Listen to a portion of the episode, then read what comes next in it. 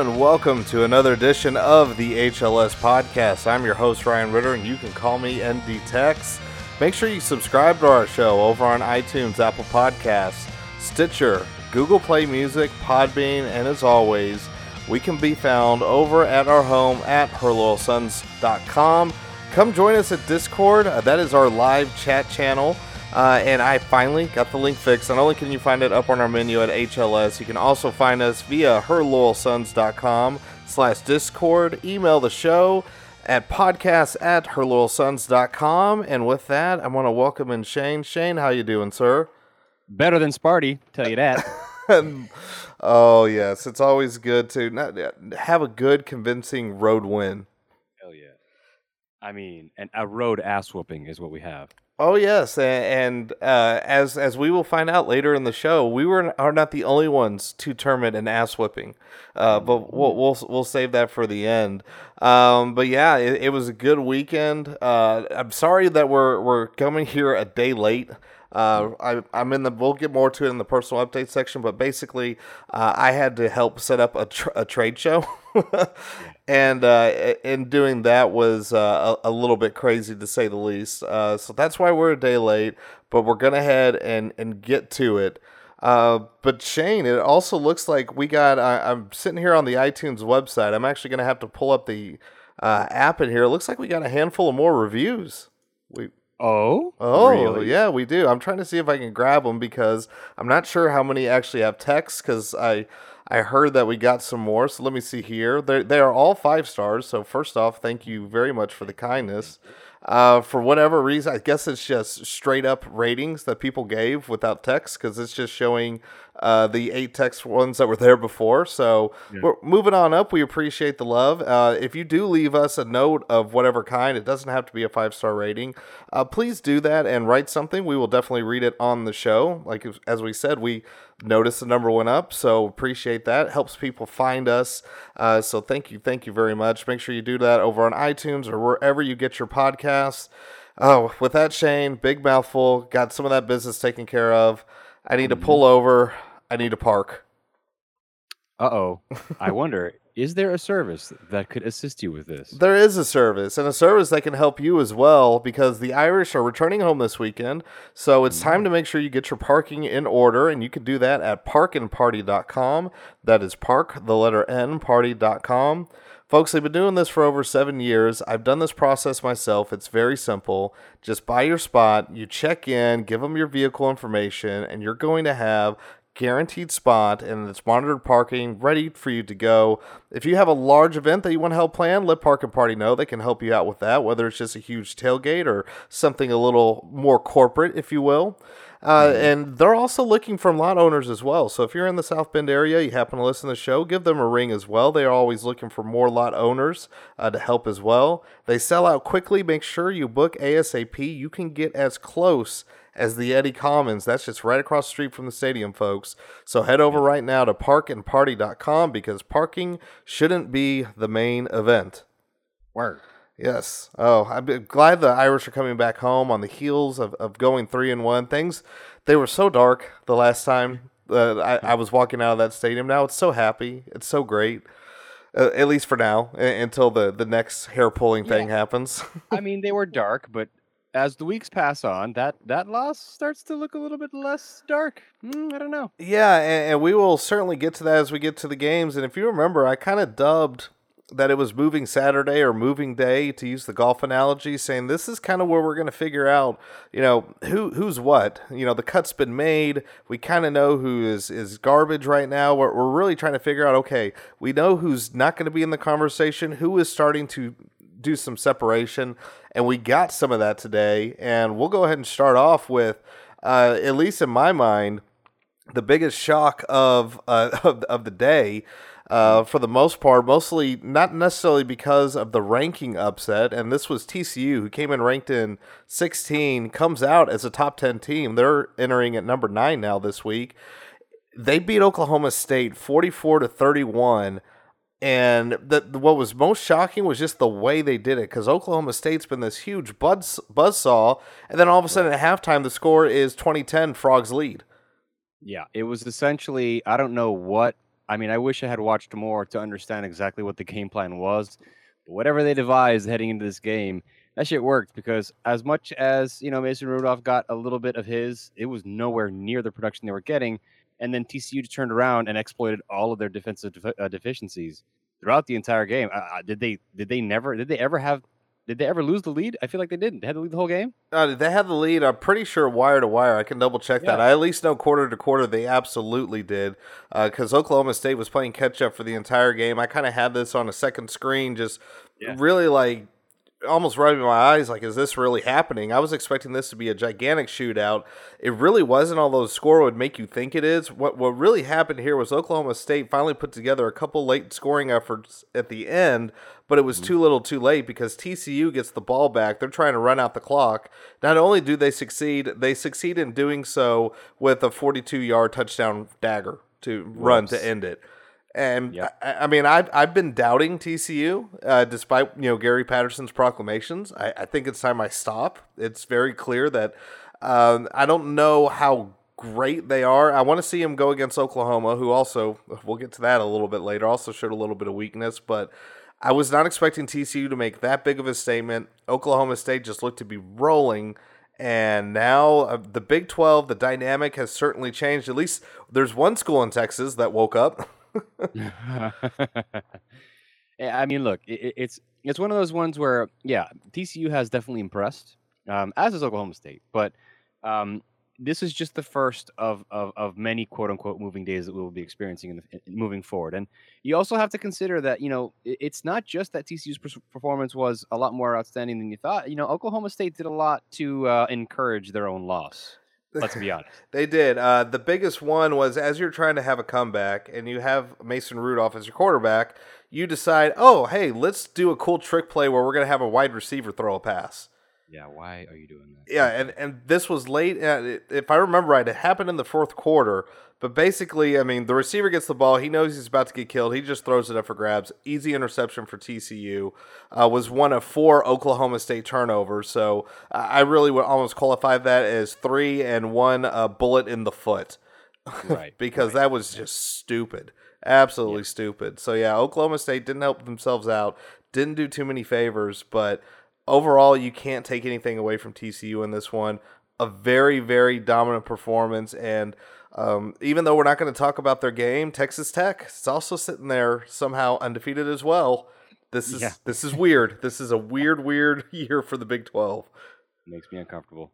Yeah, well, I tell you else was uncomfortable, and that was any Mississippi State fan that was on cloud nine after they bash LSU and basically got the exact same treatment as Yep. Georgia comes in.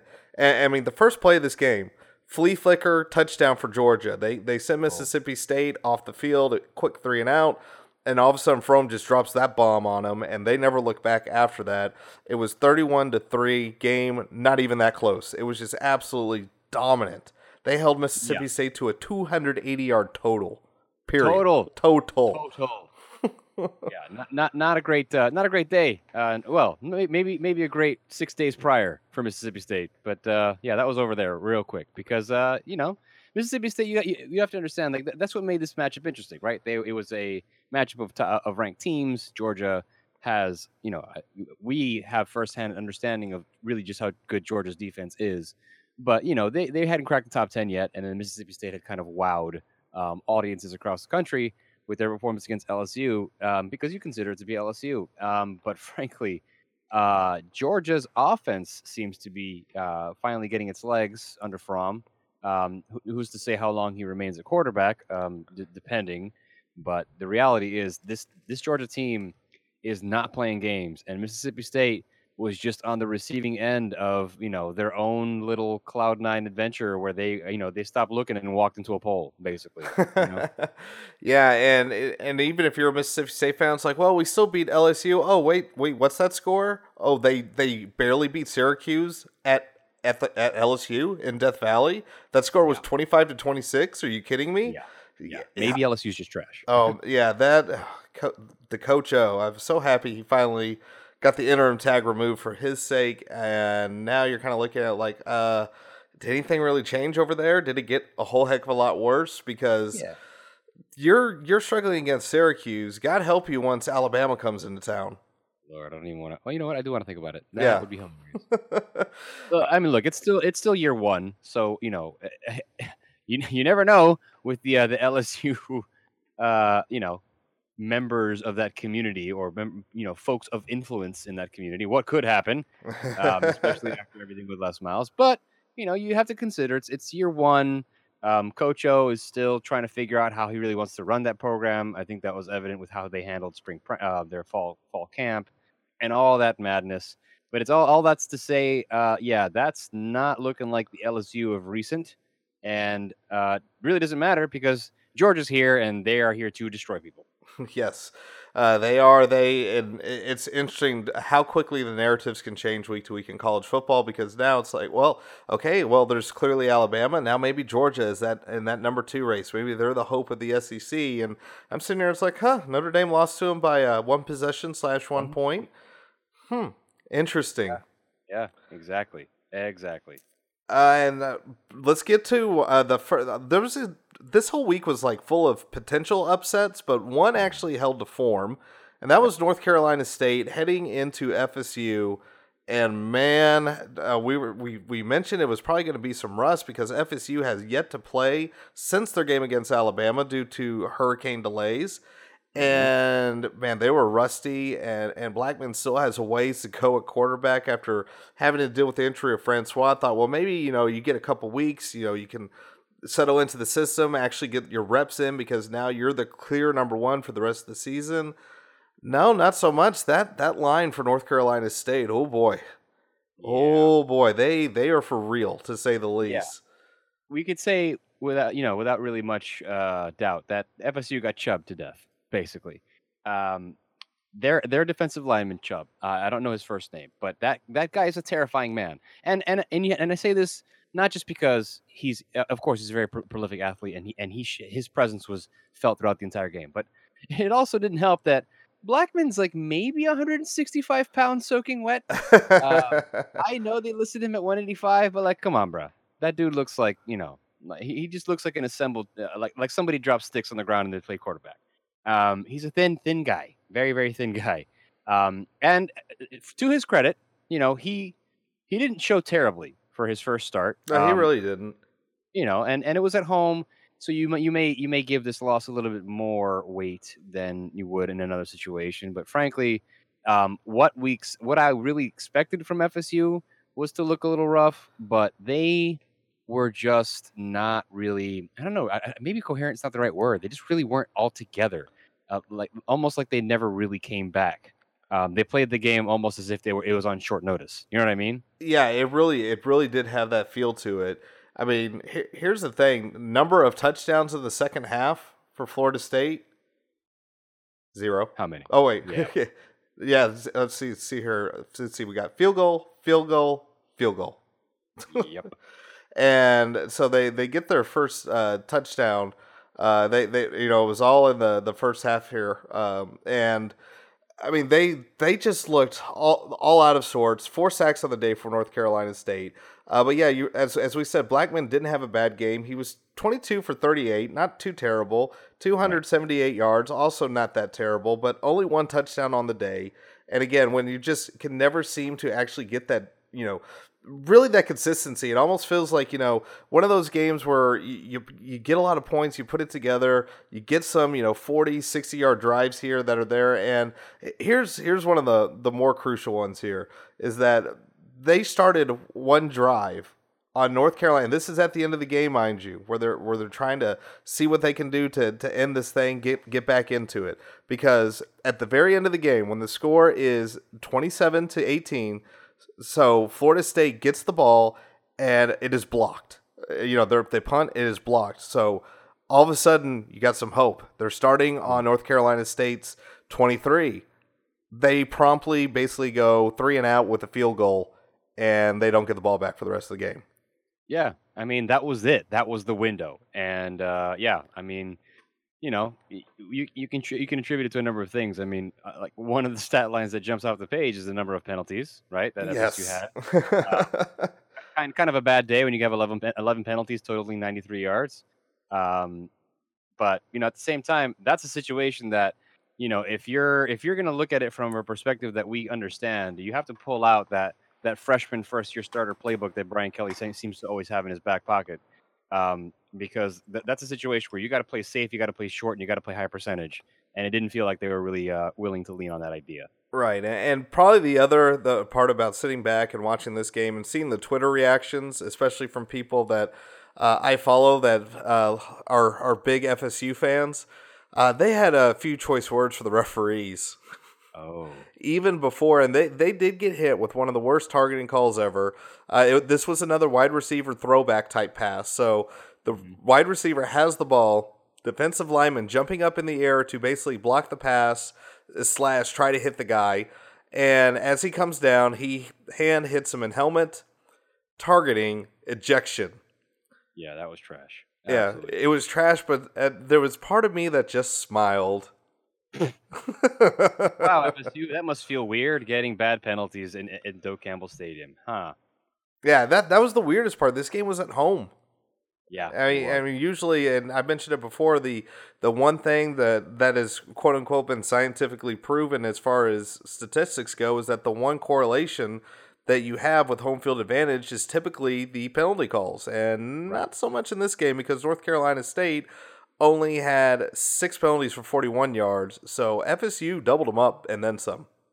Yep. Yeah, yep. So. not a great not a great showing. Um, I I am concerned. I was having a conversation with a coworker earlier today um, there there's a st- there begins to be an era of maybe their season is in, is in significant jeopardy at this point um, because considering this this NC State team is not entirely complete, um, they're going to face some incredible competition here real soon um, across the ACC. Not never mind the fact that there are a couple of unexpected, undefeated, quote unquote traditional bottom feeders that, that are that are roaming around there as well. So the it, it may be may be tough sledding uh, here for FSU moving forward. Yes, definitely. Uh, let's let's move on. This was one where it looked like we were going to have a seismic upset, mm-hmm. and, then literally we have a buzzer beater touchdown, and that is Penn State remaining at number four as they beat Iowa in what had the best ending. Yeah, a lot of this game was absolute. You know, it was a typical Iowa game. Iowa at night is just weird. If you go play there at night, things are going to get weird. The final score of this one is 21 to 19. Um, one thing that was cool, the one thing I made sure we did flip over, even my wife wanted to see this, uh, was the waving to the children's hospital. And since it was a night game, they were going to have their phones out and you know kind of bring out you know the lights to wave back and forth to each other. Mm-hmm. So that it, things got a little the allergies were, were flaring up in the Tex household. Yeah, re- really dusty in like so many houses all, all of a sudden. right. Very weird. Uh, that was beautiful. The rest of this game pretty damn ugly. Uh, except for maybe uh, uh, Saquon Barkley running yeah, around. Yeah, one one cheat code Barkley. uh, what what was it? Uh, I, I believe it was a solid verbal that called him a game genie. Yes, that's, that's exactly right. They have the game genie. Yes, uh, uh, or to use a more uh, other reference, uh, you know, more modern. When NCAA came out with the uh, Impact Player feature, oh my god! I remember Reggie Bush was nigh untackable, untackle, untackleable in that game. Whatever, you, yeah, you get the yeah. point. Yeah, that you everybody would just bounce off of him because of that Impact Player rating. Uh, there was that. Plus, he just seems to do video game jukes and everything else. Uh, but McSorley ends up getting the heroics on the last second TD, and they have to run a PAT attempt, and he takes the ball, kneels it, and punts it backwards. Yeah. to, to end in victory. The fuck. Hey, yeah, that? that that is somebody coached by Franklin. Yeah. I mean, that, to be I mean, honest. dude.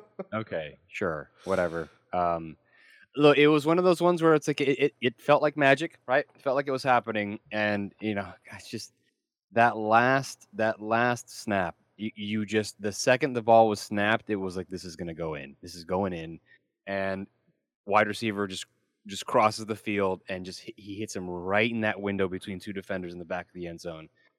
And it was it was almost worse because like the shot of the player that caught the touchdown, he walks over to the crowd and he's standing in front of just two children not not like grown fans upset, like two small kids who you could tell were really struggling to decide what kind of behavior they were about to engage in. Um, should they be mad? Should they not? Are the feelings too much? The kids just look so distressed, and I felt so bad, but I also felt good that like I think the player had the wherewithal to be like, let me not gloat too much. I'm just gonna stand here for a second. I'll let Uh, my quarterback punt the ball out of the down to midfield. I'll let him do some really dumb shit behind us while I while I stand here for a minute. Um, oh, but yeah, man, it was close, but you know, no cigar. uh, speaking of close but no cigar and some dumb shit, let's talk about Florida and Kentucky for a hot second. Oh my god! All right, I have I have two literal notes for this game. Yep. One, Kentucky gave up touchdowns on two separate occasions. Uh, one was not having ten men on the. They had ten men on the field for the gave up the game winning touchdown, failed to cover the guy that caught it. Prior, they actually had eleven men on the field and failed to cover the guy that caught the touchdown. They just sitting there Mhm. doing jumping jacks, snap the ball, snap the ball, snap the ball. Yep. Uh, Yep. and, and apparently, both of those, I, I did not watch this game, but apparently, both of those came after timeouts, according to what I read. Oh my god. Which is also like, how how do you do that? That is, you know, I always get mad when somebody has like a false start or delay a game after a timeout. I can only imagine just you know Ooh, ten men on the field. Oh my god. to to lose Oh. to lose, Oh, and, and three people threw the ball for Florida in this game. How many passes, Shane? Because I, I don't think you watched this either. Did you? No. All right, how many ca- passes do you guess came from Malik Zaire? well, uh, considering I have heard zero about him, I'm gonna go with zero. You would be correct. So, yes, uh, uh, another river gambler named Del Rio apparently was the savior here. And, uh, yeah, Zaire not even getting in the game. I can't even hit the drop or, you know, No, I'm, no, no, just that- sadness now. It's pretty. It's it's pretty possible that that that drop might be dead. Um, yeah, I I, don't know what to make of that situation. Um, I feel like they know, you know, they probably know what they're doing by making that decision.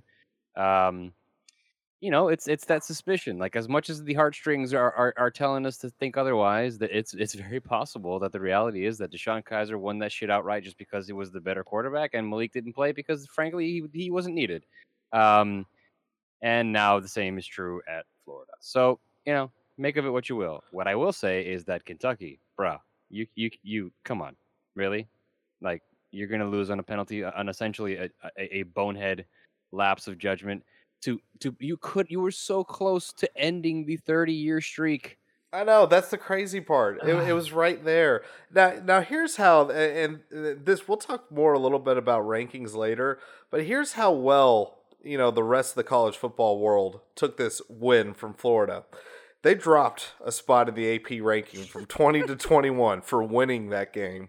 Yeah, well, frankly, they they, they look like butt. Yeah, but, uh, but you, typically, I mean, because the coaches poll did almost exactly what you expect.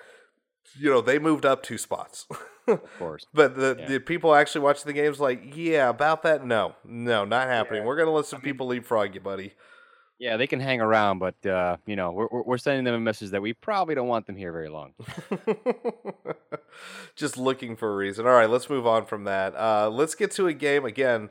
We we thought this could be a potential upset brewing. It ended up not being such. Uh, that was Wow. Michigan coming in and taking out Purdue, twenty eight to ten. And Yeah. the side story here was that well, well, there's there's multiple layers to this. So Yeah. Speight gets knocked out of this game, and apparently he had to be taken off site for X-rays because whatever X-ray facilities they have in there was not exactly what he needed. So they took him a couple blocks away. So Harbaugh decided to go up on his soapbox, get very angry about it that he can't even X-ray his kid basically at the game and then says, "Oh no, by the way, this shit's so old that there's no air conditioning in this facility. I had to put my players in the bus pregame." And just just going off on Purdue and their visitors' locker room, to which Purdue replied, um, "None of these objections were raised to us when you visited the fucking facilities in July, dude. Bitch. Like you you could have made and requested accommodations, but you requested none." This is I feel like this is what he does, man. I Oh, mean, it absolutely is. and it's not even like you know circumstantial at this point any time anytime things are, you know, uh, not necessarily all coming up Harbaugh, and, and, and nothing is smooth, and not everything looks great. Uh, anytime there's any kind of doubt or there's any kind of scrutiny, what ends up happening is you get, you know, like like like I described before, wah wah Harbaugh, just wah. I don't understand why you guys saying this. Wah, X-rays, wah, this air conditioning. Fuck you, dude. Like seriously, I understand. I understand that you wear your khakis up to your belly button. That doesn't make you. That doesn't make you fucking alfalfa. Just relax, okay? Calm down. I don't know. The guy's a bitch. Yeah, uh, but anyway, there was a football game here, and almost yep. you hate to say this the sentence that's about to come out of my mouth, but it feels like it's too true. Uh, Speight getting injured may have been the best thing to happen for Michigan because as soon as John O'Korn came in and he got settled into the game, Michigan looked like they had a competent offense. Now, also yeah. aided by the fact that Purdue's best defender got knocked out with a targeting and a fairly obvious targeting call too. Yeah. And it was all downhill from there. And, and and really, Michigan once they started putting the hurt on Purdue, you know, Michigan's defense kept them kept them in the game, made sure the game stayed close. And that's what Michigan's basically been waiting for, waiting for the offense to get their shit together and basically gets in. And at the end of the day, you have now an 18 point victory on a road game where your starting quarterback got hurt and apparently you were a big baby and it was hot in there inside yeah, the locker I mean, room. if only the game were only uh, the first half, because Purdue would have essentially had that. Uh, um, Purdue would have won. Iowa probably would have won. Kentucky would have won. This is that week where it's like, man, we got to play two halves. Are you sure? Um, look, I, I, I had a lot of faith. Uh, Purdue ended up what happening. I mean, yes, they lost two defenders uh, to targeting calls. They also uh, in the second half um, you know, I guess Michigan's defense made the necessary adjustment because they were forcing turnovers, and Purdue couldn't get out of their own way uh, by the end of the game. So, you know, it, it, it, as much as Purdue seemed like they had some something going, and yes, they are this weird little side fascination of mine this year. It was just kind of the, you could kind of sense the shift um, not long after halftime that O'Korn had some rhythm and that the defense essentially figured out what Purdue was more or less trying to favor and they never sniffed the end zone again. So you know, it's it is what it is. But you know, Purdue's they're they're they're on their way to something. I, I you, you can definitely tell. Yeah, I mean they're they're definitely on the up and up. We were just we were all hopeful that we were going to get to see a little bit of upset and spoiler here, but it's not to be this week. Uh, but moving Imagine on, the post game rant after a loss from this motherfucker. Whew. Oh man, that would have been something else. We were deprived. Damn it. Oh man. All right. Well, that's what we get for trusting Purdue for anything. Moving on. Oklahoma, you want to talk about everybody being dead wrong on this game, including us, yep. Shane? Yep, yep, yep. Uh, so, and I think Baker Mayfield had, had that same confidence that we did. That he he was out there pregame, uh, telling that telling Baylor they forgot who their daddy was. He he was going to spank them, have to spank them. Oh my god. yeah, well, thank God for him they didn't lose because they just barely escaped Waco 49 to 41 in this one. Baylor at one point actually had a lead. They also had a t- chance to tie this up. They recovered an onside kick. You know, this is the part of the game I watch where it's like, uh, so this may actually happen. They they recovered the onside kick and they have a chance to tie the game up once again with Oklahoma, but a strip sack killed that. But 49 to 41. Not exactly what anybody was expecting in this one. Yeah, who's your daddy, Baylor? Not Oklahoma, apparently. Um, we'll give that we'll give that title to Duke. How about that? Duke is your daddy. Um, yeah, uh, it was it was the kind of game you know, like it was happening. It was the, it was another late game, so you know a lot of us were kind of uh, already uh, our attention was uh, captivated elsewhere. But it was the kind of game that you know you look across the ticker every so often because that's what you do, commercial breaks, whatever, and every time it scrolled past, you'd go, wait, what? Nah, nah, come on, what? And then it came into the fourth quarter and shit was getting real dicey. And it was the kind of thing where all of a sudden Twitter kind of got a little bit frantic. Like you could sense that background Twitter, it, you know, Notre Dame was already up at that point. So like the, I guess the attention was less, uh, you know, less focused. And all of a sudden you start to hear the rumblings of, oh, uh, Baylor, Baylor might do this. And it dawns on you like, wait a minute, this is the same Baylor team that lost to UTSA. That yeah. lost to which was it? Howard? I Liberty. can't remember which one. Liberty. Liberty. I mean, what? College football's weird. It is. It is. Uh, you know, part of you also wonders, like, what, what, what the, the fuck was Oklahoma doing? I mean, if Liberty can figure it out, Uh, come on, guys. Really? Yeah, w- weird, weird week for teams in the state of Oklahoma, to say the least. Uh, not not very good for for Big Twelve land up there. Yeah. Uh, so we we had a, a couple of late games. Uh, we had Southern Cal uh, going in the battle of Cals against Cal, and I, I still don't know what to make of the Trojans at all. They they again looked fairly sloppy. Cal had a decent defense, and 17 unanswered in the fourth quarter was the difference in this one. Cal just couldn't put anything together on offense, which is weird to say for Cal, but that's what happened. And Southern Cal's defense clamped down, and I still really don't know what we got out of Sam Darnold, like at all at this point. No, yeah. Honestly, again, it's like every week Southern Cal shows a lot of odd weaknesses, and yet somehow they keep pulling out these wins. Um, I, uh, to Cal's credit, they had a lot going for them in the first half. What I feel like what happened to Cal is what happened to Notre Dame almost every game last year, and it's that the fourth quarter they just ran out of gas. Um, it, it, they, you know, maybe they just were, were lacking in whatever that next step was. Uh, maybe they just need, uh, you know, a, a you know a body by Balis program to swing by. But Southern Cal managed to essentially capitalize on, I guess, their overall athleticism and then just a better a better game plan. Cal was keeping it real interesting in the first half, and it was very surprising to see. They had a, a, a couple lead changes, which is something that you probably were not expecting. No, no, not at fact- all. despite the fact that Cal's undefeated. Yeah, Mhm. still like what?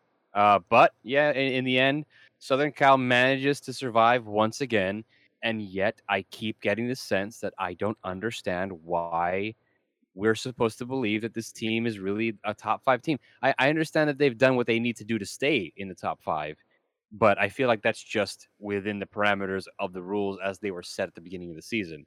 I get this feeling that eventually Southern Cal will get exposed, and as weeks go on, little things keep popping up. Yeah, and it's again, it's one of those things where where we maybe we see the weakness hit, you know, before they come to South Bend, but man, at this point, I'm hoping if Notre Dame can stay on their current pace and you know Southern Cal doesn't manage to completely trip up all over themselves, that maybe maybe Notre Dame can can be the ones that get to trip them up. Just just maybe. yeah, that's yeah, that's what it I'm feels hoping. like it's coming. hmm All right, so we got a couple other Pac-12 games to talk about. Uh, one, you know, Washington again, still, you know, with all the noise at Stanford, you know, not not Stanford. We'll talk about them in a second. With all the noise that Southern Cal makes, just with their general hype and you know the what are they? Here's Washington just ho hum beats a decent team in Colorado, thirty-seven to ten. Yeah, Washington has not stopped. No, They have not stopped. I don't know why we're sleeping on them. Um, it they were a they they may not have been uh the the, the best performing playoff team, right? Because they ran up against Alabama, uh, but they were still a fucking playoff team. And mm, you know, you you I, I don't. We're all focused on Darnold and Southern Cal, but I'm sorry, Washington seems to be the uh, more sure thing right now. So not surprising, uh, but it is surprising how little quote unquote respect they're getting. Yeah, I, I think it's one of those things where they, they need to get a game in prime time just for more Yeah. eyeballs to get on this because everything's been Pac 12 after dark or just so far under the radar that, you know, everybody forgets that they had a season opener that a lot of people watched, and that was it. Right. Right. Right. All right, so moving on, we got Stanford uh, putting a beat down on UCLA because in this battle of garbage, turns out UCLA's defense is the hottest garbage around, and I cannot believe the Aggies lost to that piece of crap. Yeah. Well, you know, Kevin Sumlin gonna Kevin Sumlin. Yeah, Um, Stanford. Okay, so Stanford. Yes, you, you you have to say that one part, right? The UCLA kind of looks like incompetent trash. However, they scored 34 points on Stanford's quote unquote defense, they right? did. Which is weird. Yeah, weirder, would- weirder that Stanford scored nearly sixty. And well, scored that's what. the- 58. But that's the flip side. Whereas Stanford's defense may look a little bit shakier than recent years, their offense looks nuts. Like they are, uh, they're scoring uh, whenever they can. Of course, you know. n- Now that they found some some uh, some scrubs here in the states, they they found some points.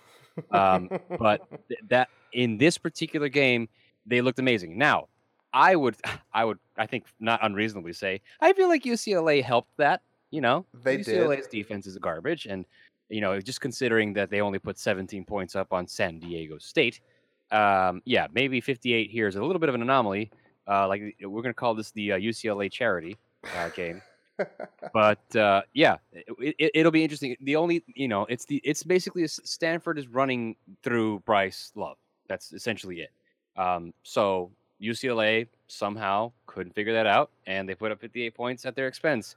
That does not necessarily tell me that Stanford is any better than I thought. I really don't think so. All right. I mean, banner day for Bryce Love uh, sets a record in this one with uh, 263 rushing yards on 30 carries. Uh, Stanford as a whole had 405 rushing yards, which should tell you a lot about the UCLA defense. And the other storyline with the offense is Keller Chryst gets knocked out of this game. And again, backup comes in and almost like with Michigan, KJ Costello seemed to, to help out Stanford more so than than what Keller Chryst has to this point. And and maybe this is just a weird one week fluke, or maybe it's just the fact that UCLA has the defensive quality of a wet paper bag, uh, assisted by VVG. I mean, th- these could be things that are. yeah, maybe. Yeah, man, Josh Rosen, uh, this stat line, he he is so winning the in a losing effort uh, award that the ver- for the Verbies at the Solid Verbal will give out. Oh man, forty for 60, 480 yards, three touchdowns with two interceptions in this one. I mean, it's it's all up to Rose. It's it's all him. I mean, he's yeah. just doing whatever yeah. he can, and he's just hoping his arm doesn't fall off by the time he gets to the NFL. Yeah, I mean, they have no run game to speak of. So if he can't do anything, they can't do anything. It's basically that simple.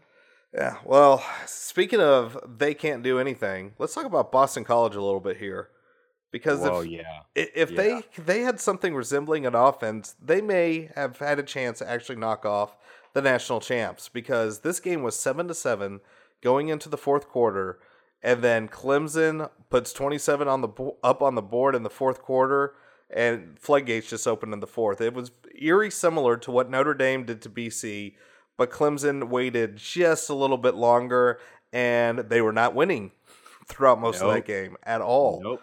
Nope. Yeah. Yeah. This was really, really scary when you're like, you know, I, I was watching this this little t- roll by the ticker over and over again, thinking, okay, at any minute now, I'll see a twenty something or a thirty something, and then I look down and it's the fourth quarter and it's a seven to seven, and I'm I'm like, I'm texting people like, guys, guys, what the fuck is going on? um, because I'm not sure if you saw Notre Dame beat that ass uh, like the week before, so it was one of those things where you, you you're wondering what's going to happen, what's going to happen, then it just begs the question like what took Clemson so long? You know, I mean, frankly, uh, sure, maybe they just it was a fourth quarter issue similar to you know the, problem that you know uh, I don't know Purdue had right that they just couldn't last through the, the whole game, but. I don't know, man. The week before didn't really seem to indicate that. Uh, Boston College doesn't have this stout of a defense. It seems more like Clemson was just offensively incompetent for such a long part of the game. Um, but then they put up 27 and, essentially erase all that in one quarter. So yeah, exactly. Uh, yeah, Kelly Bryant didn't help matters. He only had a 40, 140 yards on the day with two interceptions. That will not help. Uh, but Clemson with the rushing yards, and most of this came at the tail end of the game, 342 yards. So Notre Dame puts up, you know, what, what would the total be now? If, if my math is a little fuzzy, I know it's well over 100, but total difference. yeah.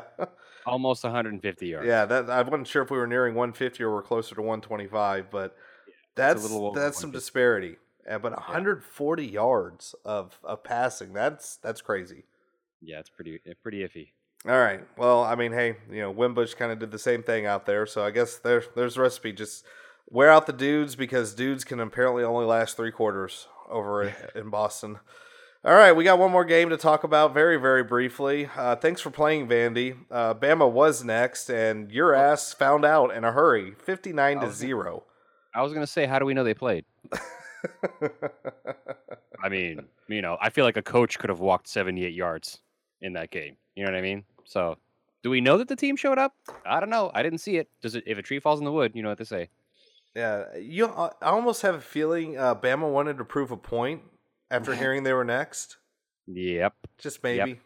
Yep. yeah, you, you probably don't want to poke seven grizzly bears at once. yes, because your ass will get mauled, and that definitely happened. All right, so that that's a quick look around college football. Let's talk Notre Dame heading into East Lansing and getting mm-hmm. a, a, an absolutely beautiful solid road win as they win this one 38 to 18. Um, now, before we dive into this too much, this game, quote unquote launched Notre Dame up to 22 in the AP poll. Mhm. And uh, non-existent in the coaches poll. They uh, were beaten out. They they were tops in uh, others getting votes category, uh, but winless FSU edged them out at 25. because the coaches are morons. Apparently, I- I, I don't I don't understand. I- I- had- It's again season's weird. Personally, I'm not getting too uh, in arms in the ranking. no, I, think, don't care. Yeah, I think it's very odd. I, I think the only thing to me that stands out is like, okay, if we're kind of looking at this and we're saying, all right, Georgia top ten team, Mhm. and Notre Dame lost to said top ten team by a point. hmm Why, you know, Ohio State lost far worse to a top ten team in Oklahoma. Mhm. They're sitting around the top fifteen. You know, they're sitting pretty at eleven. It, it's weird. You know, Oklahoma State. This you know, at, at fifteen now, while TCU's at nine. I, I don't. This is why I hate preseason rankings. Hate it so That's much. what I was gonna say. Everyone says preseason rankings don't matter until they clearly fucking matter, right? Uh, until that pole position essentially establishes an arbitrary and inconsistent race that's based on just I don't know subjective bullcrap. Um, I don't know. Like that's that. This is where the idea of a preseason ranking does nobody any favors. It's just it's almost like why why not if you're what you're doing when you establish preseason rankings, is essentially saying we have these ideas of who we think are going to be the best right but instead what you're really saying is these are our, our lead pageant girls these are the ones that we really want to win hmm right and we're giving them an opportunity to start ahead of the pack so when you have a team like georgia who has steadily climbed that feels like a fair um, progression for a team like that but then when you try to uh, evaluate teams that are that have transitive relationships to a team like that, it goes all over the place. All, it- all it takes is one layer for it to go to complete shit, and the logic doesn't work. And and you know the coaches poll is a great example, and the fact that FSU is even close, is even ranked, is a great example. Like why? What are you doing? What are you doing there? That that makes no sense. Yeah, and and of course the the playoff committee can always toss all these rankings to the side, but we haven't really seen them, except for maybe the, with the exception of one or two teams, really break ranks with the national narrative. So everything should still even itself out. Obviously, Notre Dame still has something to prove, which is probably a good thing, you know, for this team, especially when you got Southern Cal coming in, you know, in a Yeah. few weeks. You, you definitely want that chip on the shoulder, to, to say the Right. least. And so, really, really hope that at least I can continue to provide motivation. But uh, apparently, this team didn't need too much of it because, damn, did they come out with a mission and did they execute? And that first drive was, you know, it was it was almost this gigantic middle finger to everybody. It's like, oh, you don't think Wimbush can pass? Well, we're not going to make him do anything crazy. We're not going to have him go deep, but we're just going to have a drive of all passing, and then when we do run it, he's going to be the one running it into the end zone. Yeah, yeah. It was the exact the exact uh, way to establish uh, a big play for EQSB. So the idea, you know, you get the short passes to Claypool, who's already, you know, proving to be a potential threat, and he had that amazing catch uh, later in the game. But you get it to Claypool to essentially get the the corner on the boundary to, to, to pay attention, right? To just to just to notice that oh shit, that guy's what six four, fuck. Right. And then all you need is one quick play action pass, 40 yards downfield. Equanimeous gets his. And then, you know, what what else do you do at that point? They, now they're on their toes. Now they know shit, they want to pass in this drive. And what do you do? You run the draw. Easy. So easy. Yeah. And boom, 16 yards later, Wimbush scores. Six plays. Amazing. what I love about that play action on that first drive so much was that they ran a play, and I, you, I, I think I've only seen this a handful of times. This may be the only time I've actually seen it work. It was a play action to a draw. Yes. So they they faked a draw to Josh Adams, and so it's like, oh, it's like, oh, they're passing. Oh shit, they're running. Oh, oh crap, and it Oh, shit, was they are passing. yeah, it, it was awesome. It was it was, was it was so beautiful. And then you know Notre Dame gets a pick six for the first time since Trumbetti. Yeah. since so we Trump actually got- have a defensive back doing their job, and and all of a sudden it's fourteen nothing. Crowd is silent, and you're like, uh, guys, I think this is. What? Are are we good?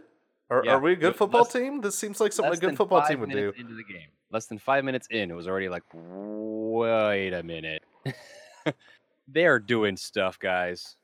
Yeah, and, and, one of the prevailing things I've heard about this game is like, well, Michigan State moved the ball well, so maybe, maybe Notre Dame's not as good as we think because they made a lot of mistakes. But here's the quote unquote mistakes that they they were making. Yeah, apparently LJ Scott's got butterfingers, but this defense is going after the damn ball.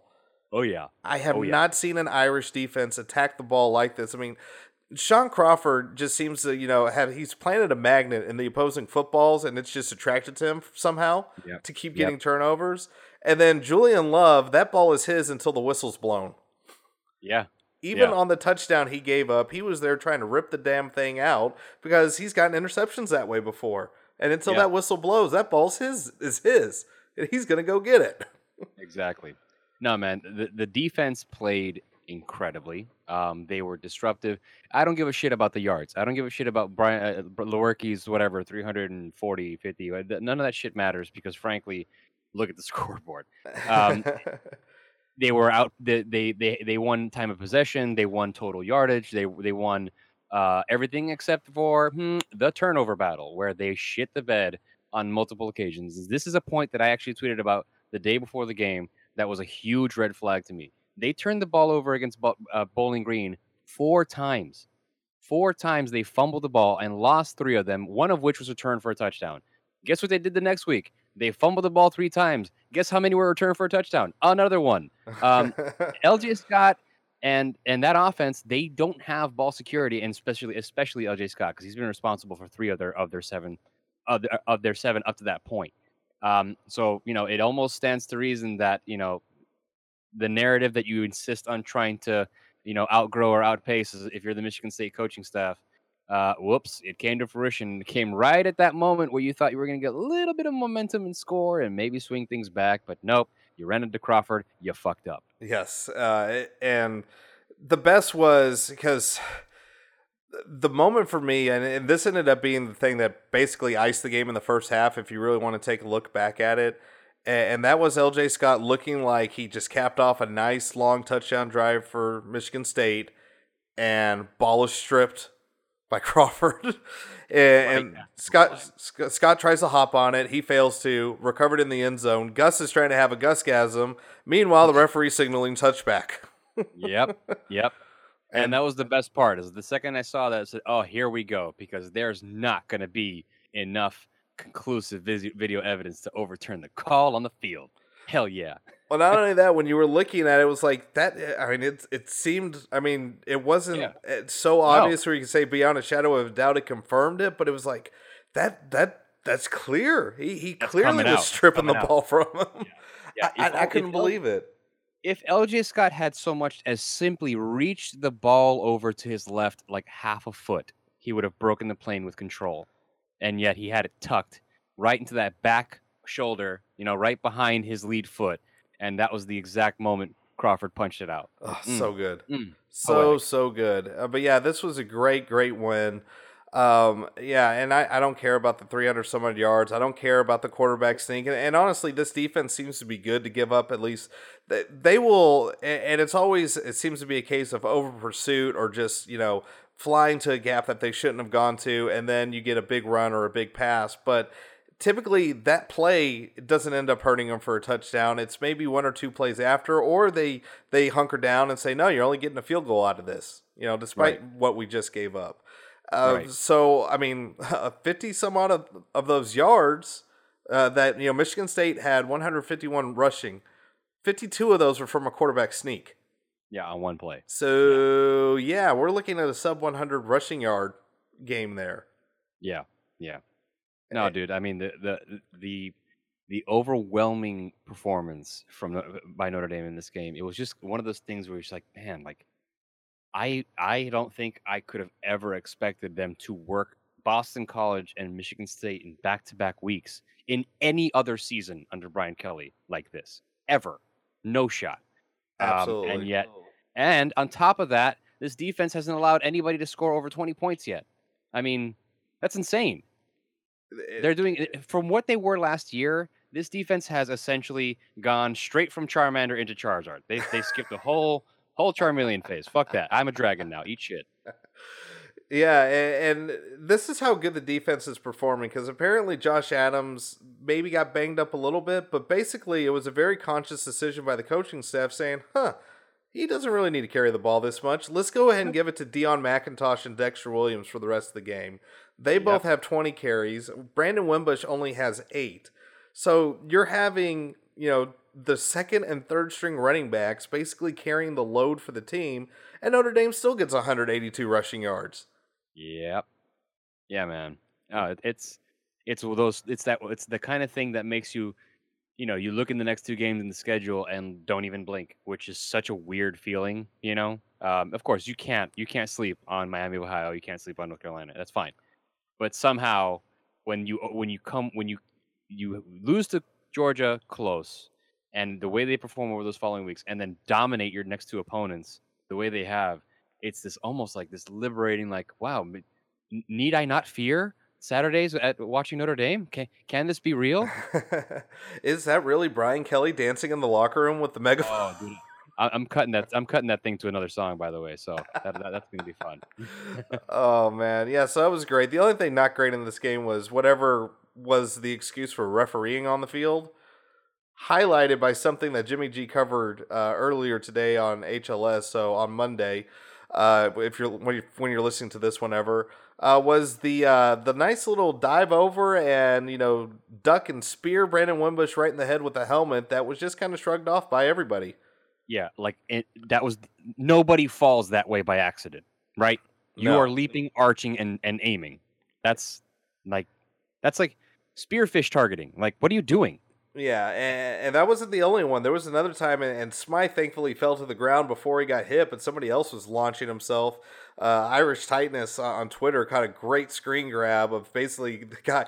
You could see him full on, like basically trying to make himself a human torpedo going right at him. I mean, jeez, they were they were going dirty in this yeah. one. And, and and honestly, eh, for a Saturday chock full of people getting fucked for targeting, that just felt like I don't know. It it felt a little bit more insulting to to recognize that they were just essentially ignoring those. I don't know the, the intent of those calls. I, it, I think it was trash. But you know what? You're right. Michigan State, I think, recognized that they were overmatched and decided let's let's go let's go to hurt them because what else are we gonna do? Yeah, nine penalties for 97 yards that they did catch. So yep. they, they weren't very disciplined to begin with, but man, they were. And, and the the thing that was probably the the most annoying about it was Notre Dame got hit with a roughing the passer call when we got a sack by basically being thrown into the quarterback. But since it was close enough to his knee, we got penalized for it, even though literally O lineman throwing him in to that direction. So yeah. it was frustrating, yeah. but probably the most hilarious part. I mean, there were so many reviews in this game, but the best one was when uh, Dexter Williams gets his touchdown catch. Dantonio yeah. is beside himself. Can't believe it. Can't believe they're not stopping the game for a review. So so what am I gonna do? I'm gonna call timeout. Screw you. You're gonna look at it. I'm just sitting here laughing. I'm like, what are you doing? Is there nobody in your headset that has he a TV? And challenge and challenge. He didn't just call timeout and hope they would check. He challenged that. Like, okay, sure, buddy. Yeah, you. you good luck. Enjoy. Oh man, that was that was absolutely hilarious. I was like, I can't believe he's this stupid. And then yep. and then for the rest of the game, you see him like shortly after, he's like, I gotta throw the kitchen sink. There's like every trick play in their playbook was seemingly flung out there.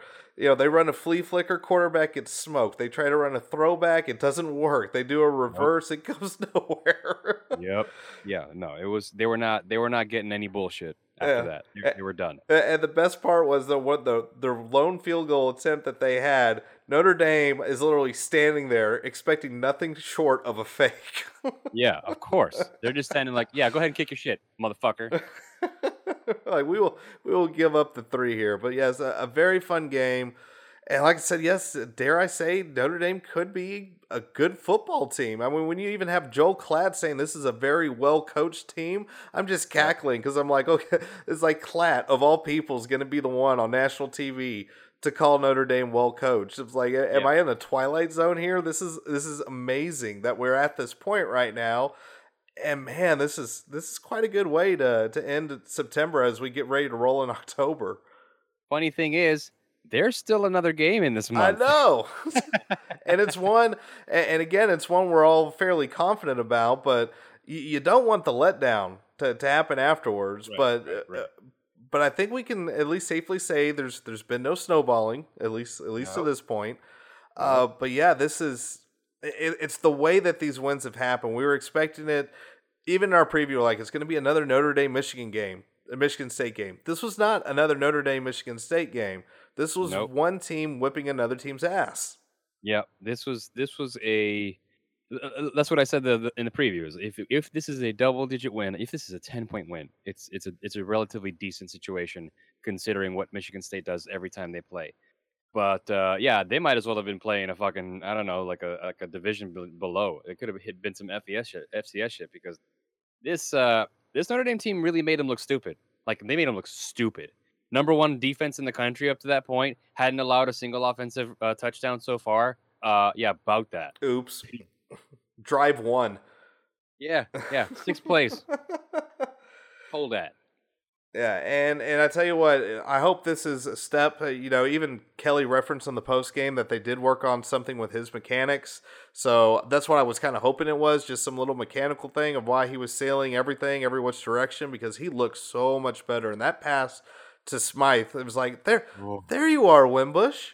That's Yeah, that's no. exactly where you were. You're making a throw in a in a super tight window. Yes, your receiver has to go make an incredible play to get it, but there's only one person getting that ball, and you gave him a chance for it.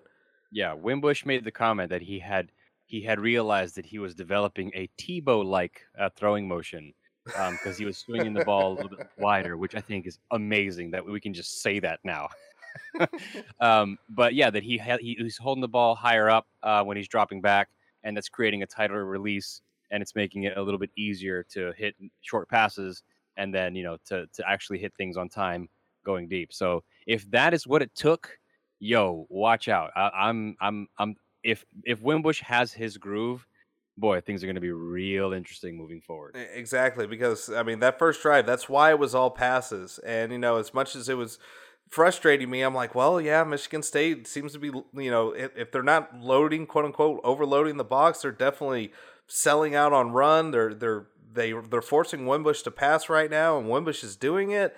And then all of a sudden it was okay. Now playbook's open. Now now you've kept them honest, and that's exactly Yep. what you need to do because keeping them honest, uh, you could drive trucks through the holes that left side of the line is creating. Oh, because boy. oh my god, uh, even the best part was somebody uh, uh, put this up in I think it was uh, Cbus Irish was the one that put it up in the timeline.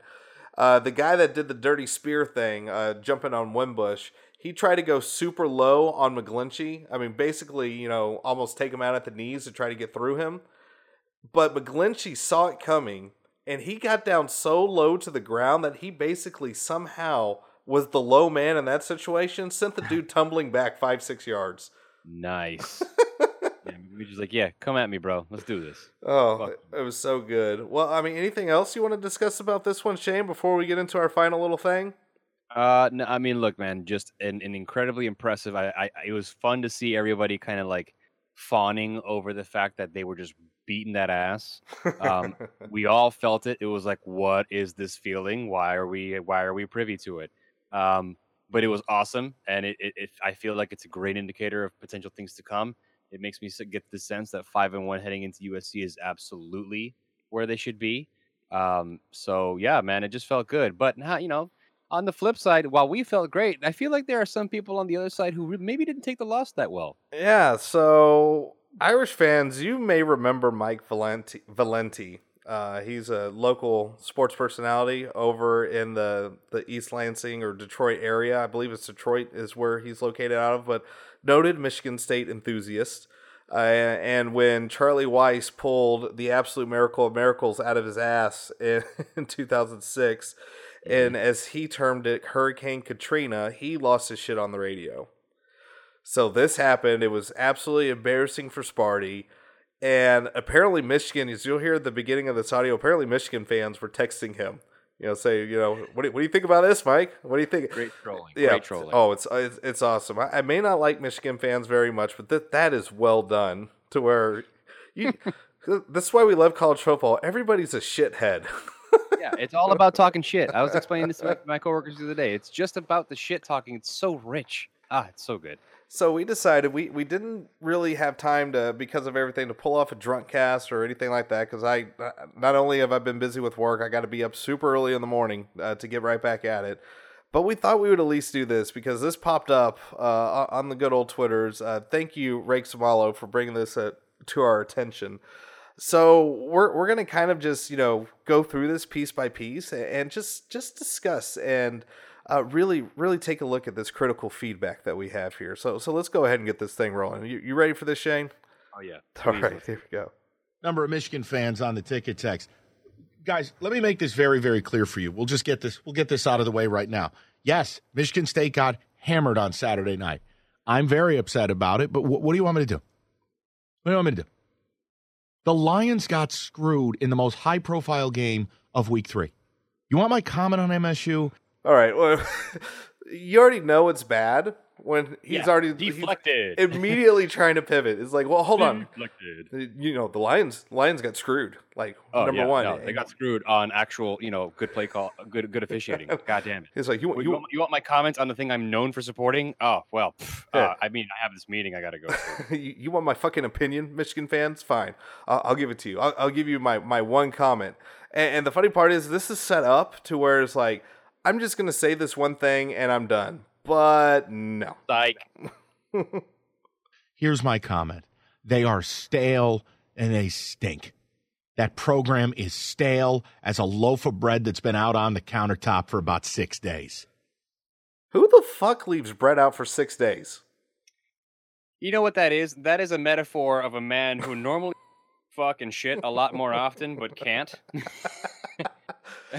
um, uh, that was weak sauce, dude. Come on, bro.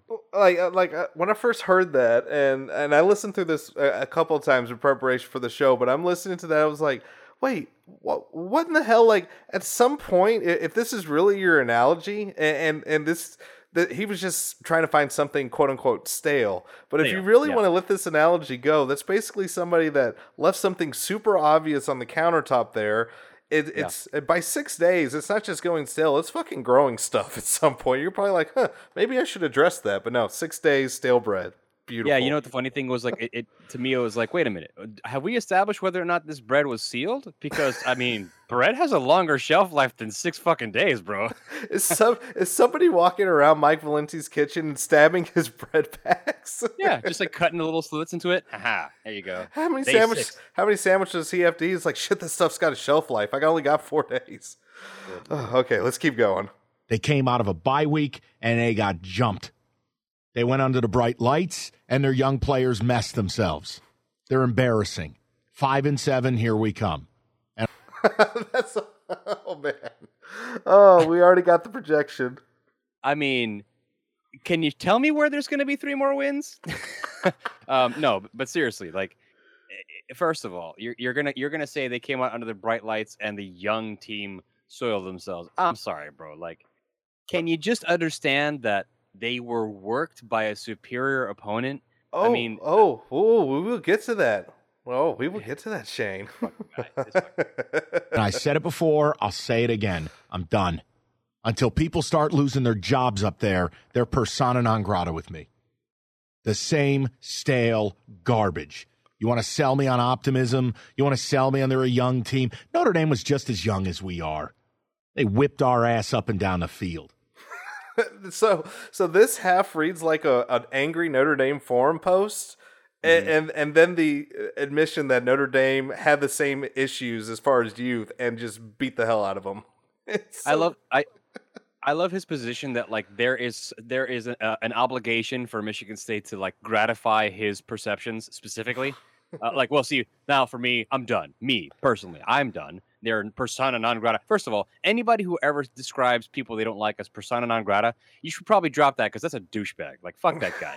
Okay, what are you? What, what are you like, Don Corleone? Shut your fucking mouth. Anyway, but then to go along and then say like you're going to try to sell me on blank you're going to try to convince me of blank i'm hearing a lot of me i'm hearing a lot of like you want somebody to validate your perspective guess what you don't own the school eat shit go away I mean, this this so reminds me of some of the narratives that was like Notre Dame preseason. It's like uh, it's so It feels so good to hear somebody else go through it and to vocalize it on a radio show.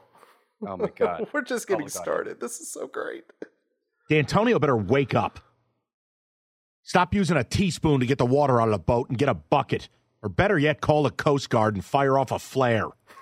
Get some help up there. Okay. what? If you're trying to send a flare to the the Coast Guard, I hate to break this to you, Mike. The ship's already sunk. Yeah, yeah. I mean, okay. First of all, like, uh, uh, who, who, who would use a teaspoon? I mean, I'm pretty sure he's aware that you know the the program has has been through some some tough times, considering all the way back to last year. But like, it's one loss after they were you know touted as the number one defense in the nation after two dominating, not dominating, but relatively good wins over really inferior opponents, and now the ship is sinking. Okay, not three and nine. Now it is. You're welcome. Notre Dame did that. oh man, this is so great. Oh, oh, let's keep rolling. Yes. Got Dave Warner running double reverses for no reason. It's just stale garbage. Defense comes out not ready to play. Notre Dame throws six out of seven of the first. We're sitting 10 yards off the line of scrimmage. Get the hell out of here. Harlon, All right, hold on. What game were you watching, dude? Yeah, Adam, I'm, I'm like, wait, what? they were right up that first drive.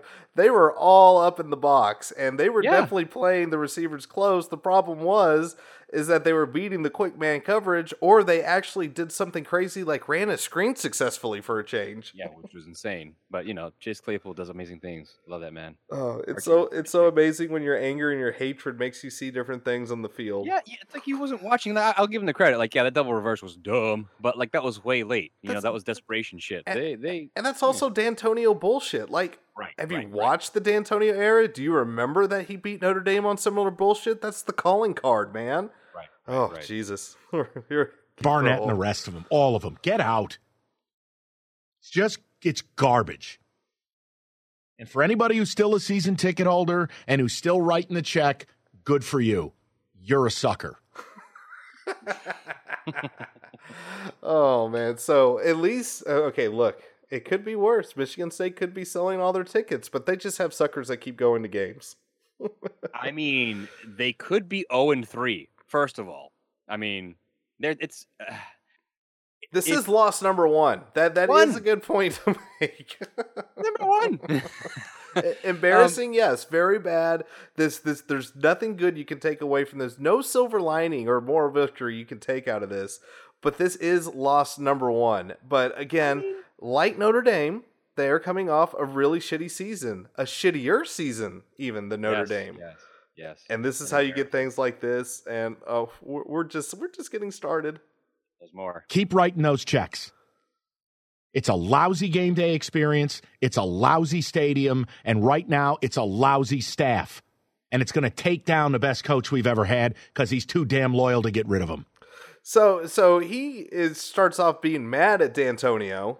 Right. Yeah, I was. and then wow. and then and mad and he's still mad at him for being loyal to people but because of all this it's the best coach we ever had and he's halfway running him out of town yeah, uh, just a one clip ago, he said the words "fire all of them, get out." yes Hmm. oh god Hmm. i love Oh this no, no, but please, please continue. I'd love to hear Oh. more of your justifications. That was a show me game. And you know what they showed us? They bent over and showed us something special. That's fcc compliance for they showed them their ass Yes, yes. onward we Uh, go yeah, yeah, yeah. Lousy. What a waste. Second dick. okay uh, uh, what was that drop instead of drop that said suck a dick He dropped suck a dick. Okay, so first of all, I wanted to, I had questions. So so one, he, he was talking about them bending over and showing their assholes, right? And then he immediately followed it up with very specific potential adjectives for that asshole. So it was a lousy asshole. Um, and then wh- wh- what was the second one there? He it, it- was lousy. Oh, it stunk. It oh, there it is. yes. Lovely. And then uh, he told said asshole to suck a dick. That's that's what I got. I don't know. I, I think his staff may be trolling him at some point Okay. because I think somebody was. I think that's true, right? I think uh, that somebody must have dropped that for him, right? it ha- absolutely has to be. I doubt he's running his own board. Uh, so, and, and the rest of his staff is, is about to come into play too. Waste of time.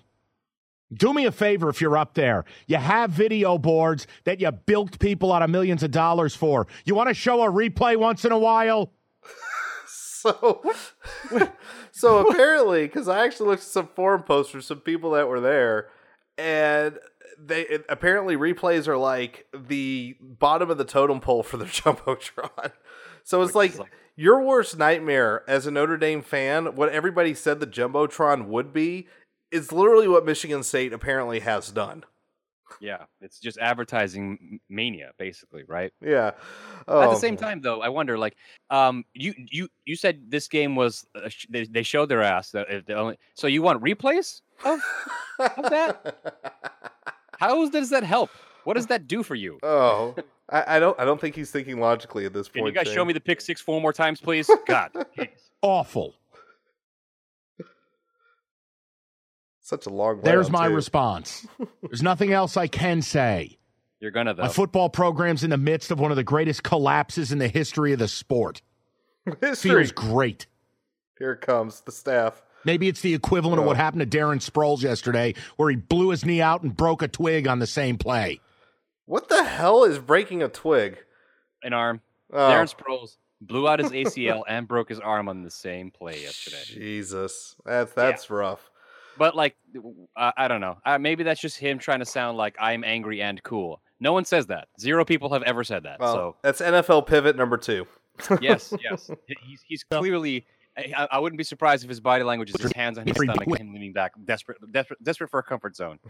Sorry for board error there and, and scrubbing over you. I my finger is going in the wrong spot. Apparently bending over and everything. Things are getting weird here. Anyway, going on. There's no answer. I have no answers. Favorite to beat Iowa, though. You know what else? I'm, you know what else is a favorite? Me. Hold on. See, this is where I think his staff is trolling the shit out of him. That guy, He was so His happy about out, it. was like, "Oh, they're favored to beat Iowa." That was so great. he just That's chimes up out of nowhere. I'm hoping That's that's, so the same guy that, that did the drop. I'm hoping Pretty that's sure the same sucker guy. dick guy. That's awesome. Do you think Mike's going to take this well?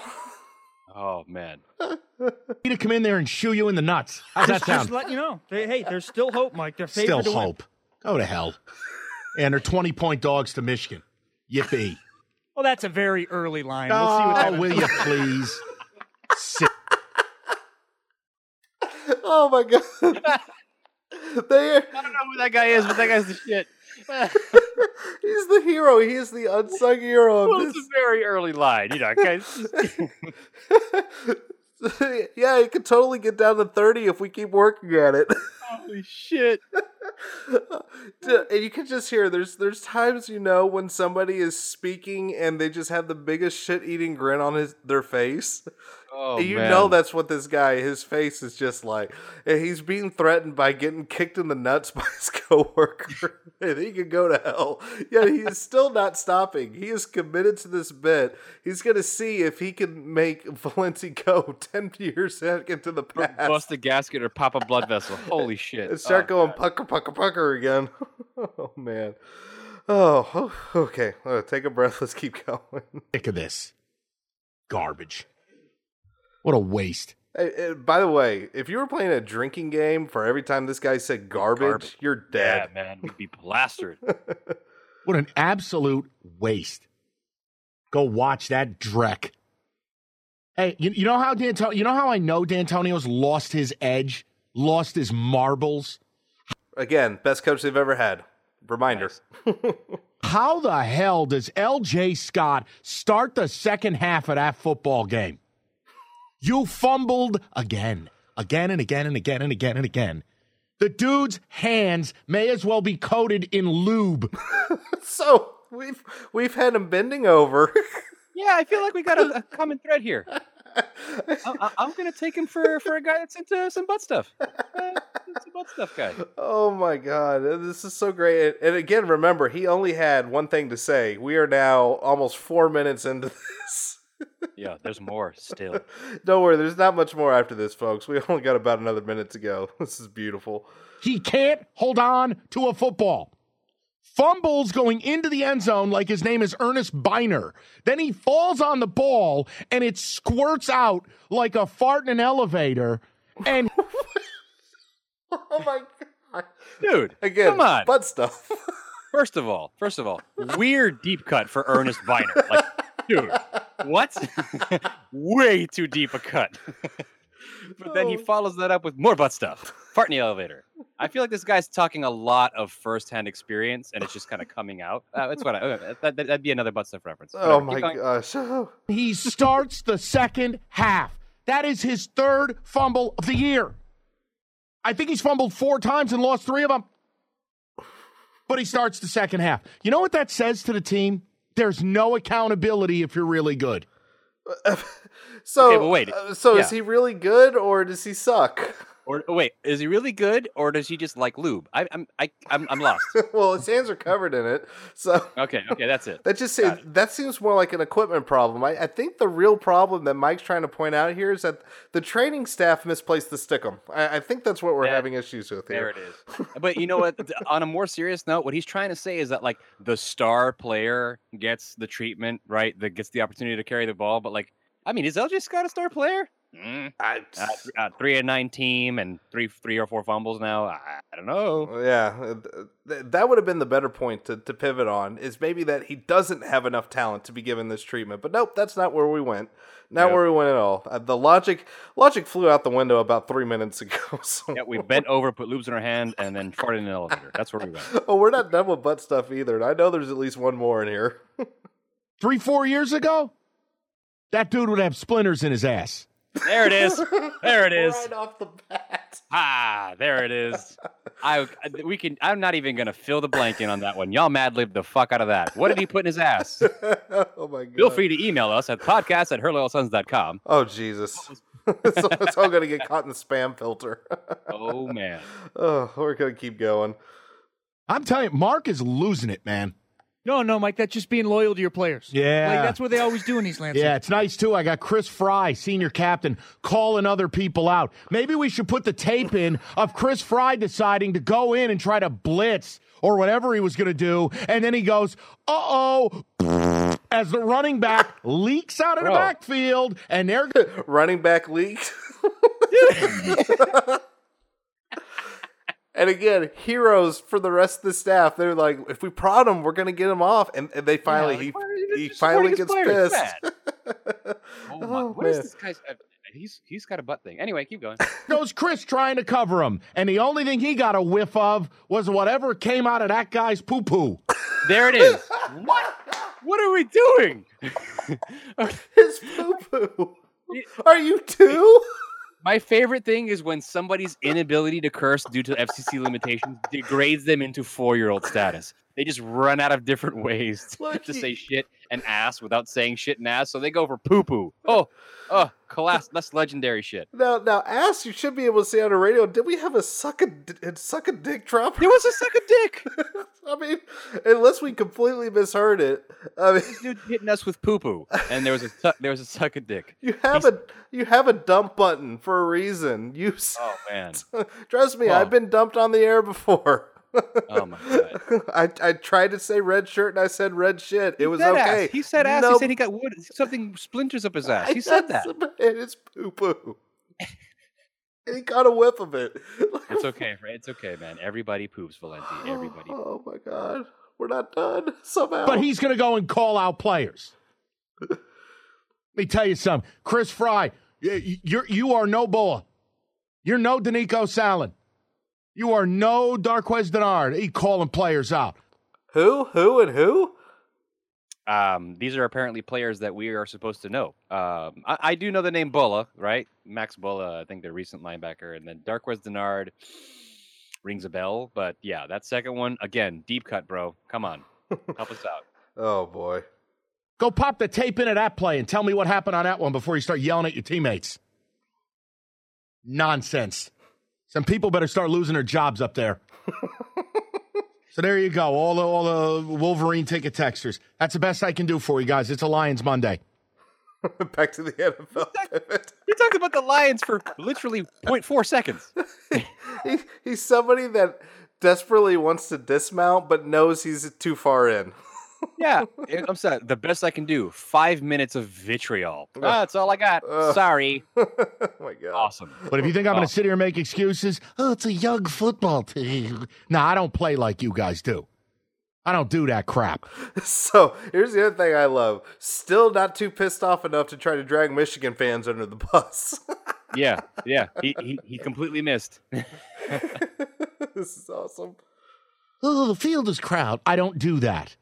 Got our asses whipped. Garbage. Awful. Drink. Take a shot. Can't wait for Saturday. Should be electric.